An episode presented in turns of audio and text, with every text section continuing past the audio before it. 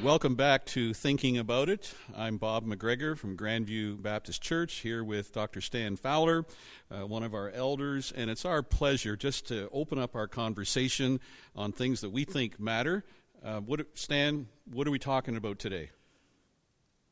This is hugely ironic because today we're starting a conversation about regular church attendance and what that means, what it used to mean, what it means now what it ought to mean for us. And here we are talking about it at the very time that we're all practicing social distancing and nobody's meeting face to face at church. But maybe that's a really good time to talk about the value of it because maybe we're beginning to sense the value of it. Okay, so first of all, what does the scripture say about our gathering? So, what are the big ideas that will guide our conversation? Well, we we have indications in Scripture, of course, of the of God's people meeting regularly. Not not extensive descriptions of that, but we certainly see indications that they regularly met on the first day of the week. I the the biblical text probably that always comes to mind is Hebrews ten twenty five, which which encourages uh, the readers to not forsake gathering together. But every time I, I think about that, I, I, think back to the way that was utilized in my early Christian nurture. I mean, I think it was really used as a club yeah. Yeah. to to to really seem to say spiritual commitment is measured by the number of meetings attended. You know, if you're a good Christian, you come to church every Sunday morning. If you're really a good Christian, you also come on Sunday evening. If you're an exceptional Christian, then you come to Wednesday evening prayer meeting. Yeah. And it was almost like there's a great scoreboard in the sky that checks attendance, and I, I need to score my points on that on that scoreboard. Well, we got points in Sunday school for attendance. Well, we did. And Sunday school is another thing. Sunday meant not just coming once on Sunday. It's Sunday school, morning service, evening service, and then for everything else that you just mentioned. Sure. I mean, I remember when I when I came to Toronto as a pastor 42 years ago. We had uh, Sunday school at 9:45, morning worship at 11, evening worship at 7. You know, just the way the New Testament spells it out. Yeah. Uh, that's that's the way people Amen. did it. But but we're in a different day, and and regular has taken on new meaning. Uh, lots of challenges and barriers to people meeting together regularly on on Sunday. And and now of course we're unable to do it for good public health reasons. But that means it's worth thinking about mm-hmm. why we do it in the first place. Okay, let's think about it. Well, why let, do we do let, this? Let's start. Let's start with Hebrews ten twenty five. I, I think now this is this may be more technical than you know our listeners want. We but, have but very hey, high level thinking read, uh, listeners. Well, we do, and I'm assuming that. Yes. Because I, I think it's it's significant to notice that that Hebrews ten twenty five is not a straightforward imperative. Doesn't say do not forsake assembling together.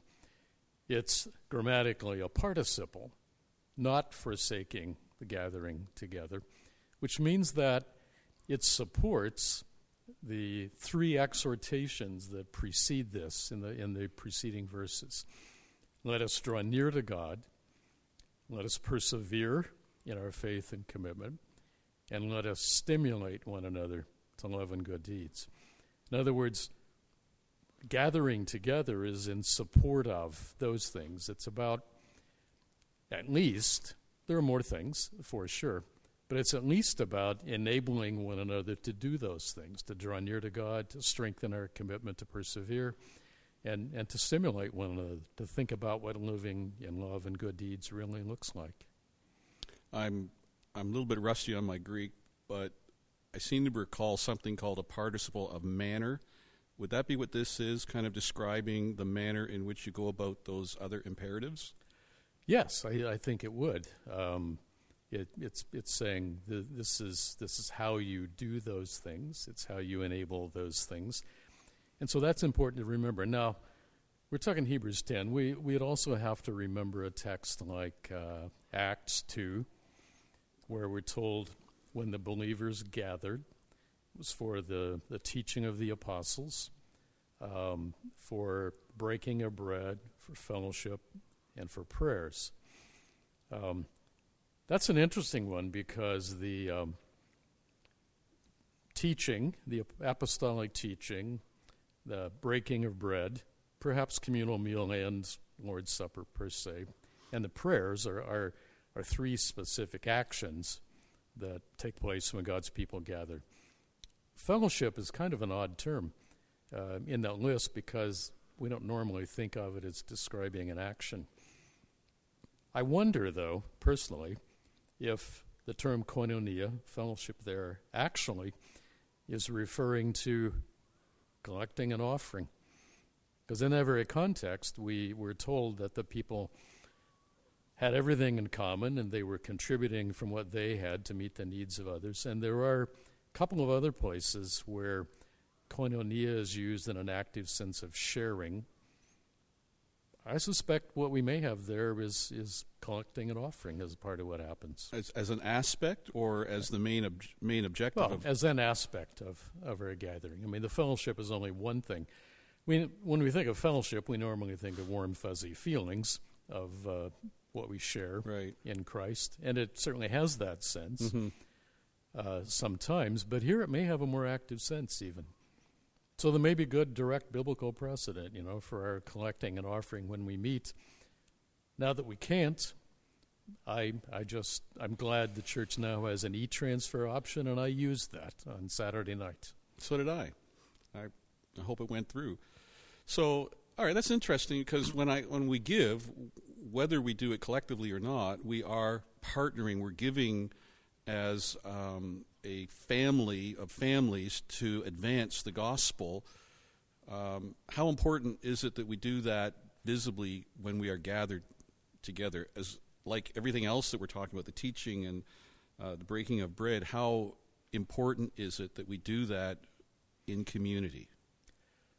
That's a really good question because um, a lot of the people in our church, I'm sure now, have uh, pre authorized payments set up from their bank account to provide uh, regular contribution to the church. And so they don't need to regularly put it in the offering plate.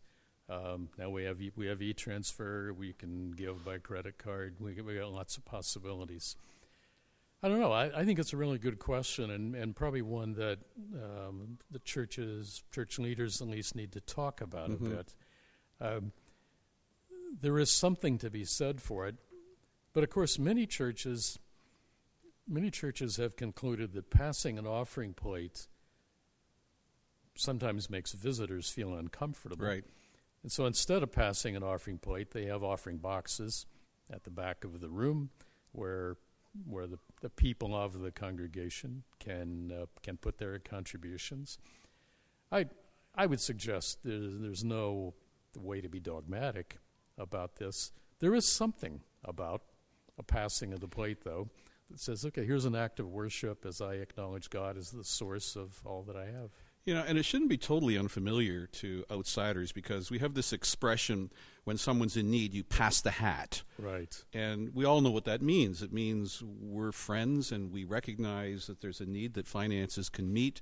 And so a visitor who comes to the church uh, shouldn't see it as a shakedown. They should see it, if it's framed properly, they should see it as the church being very practical about meeting real needs.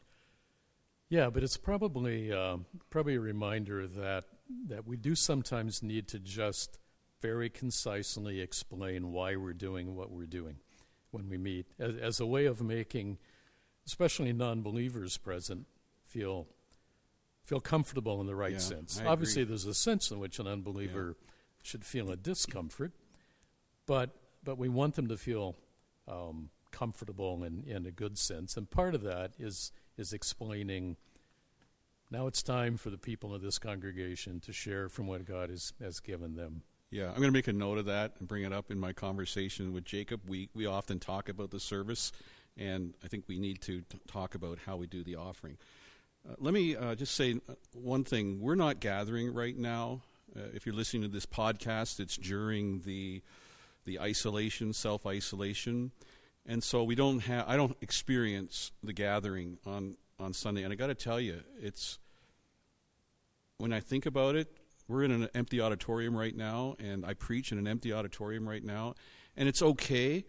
But the thing I really miss is we got a we got an usher that opens the door for my my wife is disabled. Every sunday morning we come to this building and he's out there in short sleeves or whatever and he opens the door helps my wife in.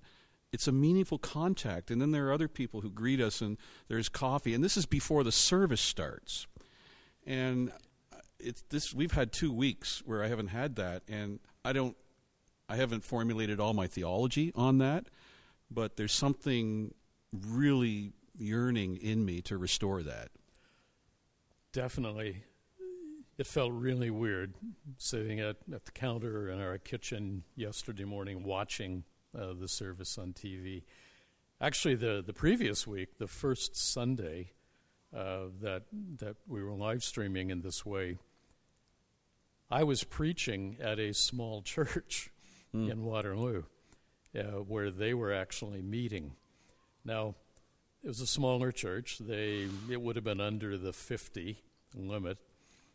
But believe it or not, after the service, I was chatting with a fellow who actually came in a bit late for the service, and and he said to me, "I just uh, flew in from New Zealand at 1 a.m." And there he was. So is that a good thing? I think not. and every since over over the last week since then, every time I, I've physically have felt a little bit different, I think I've right. had this thought, yikes, what if that guy brought something yeah. back from New Zealand? He didn't want to forsake the gathering, though. But he didn't want to forsake the gathering, and so we, we have to give him credit for that, I think. But I, I do think when we can't gather face to face, it's a powerful reminder that our, our corporate meetings are that have a strong horizontal focus. And, and Hebrews 10 makes that clear when it says not, not giving up meeting together, it says, but positively encouraging one another. So there have been times in the past when I've heard a pastor say something like, when, when we're gathered, this is just between you and God, it's you and the Lord. And I'm thinking, that's not true. Amen. We, we meet as a community of God's people. And, and, and yes, there's a vertical focus to it, but the horizontal focus is really critically important. Can you imagine in our singing we sing to each other? I think we need to talk about that in our next podcast. All right. Well, that concludes this podcast. Uh, I'm Bob McGregor. And I'm Stan Fowler. Thanks for tuning in. And if you can think of it, uh, let other people know about our podcast or let us know uh, some topics that you might want us to address. Until next time, thanks for tuning in. So long. Bye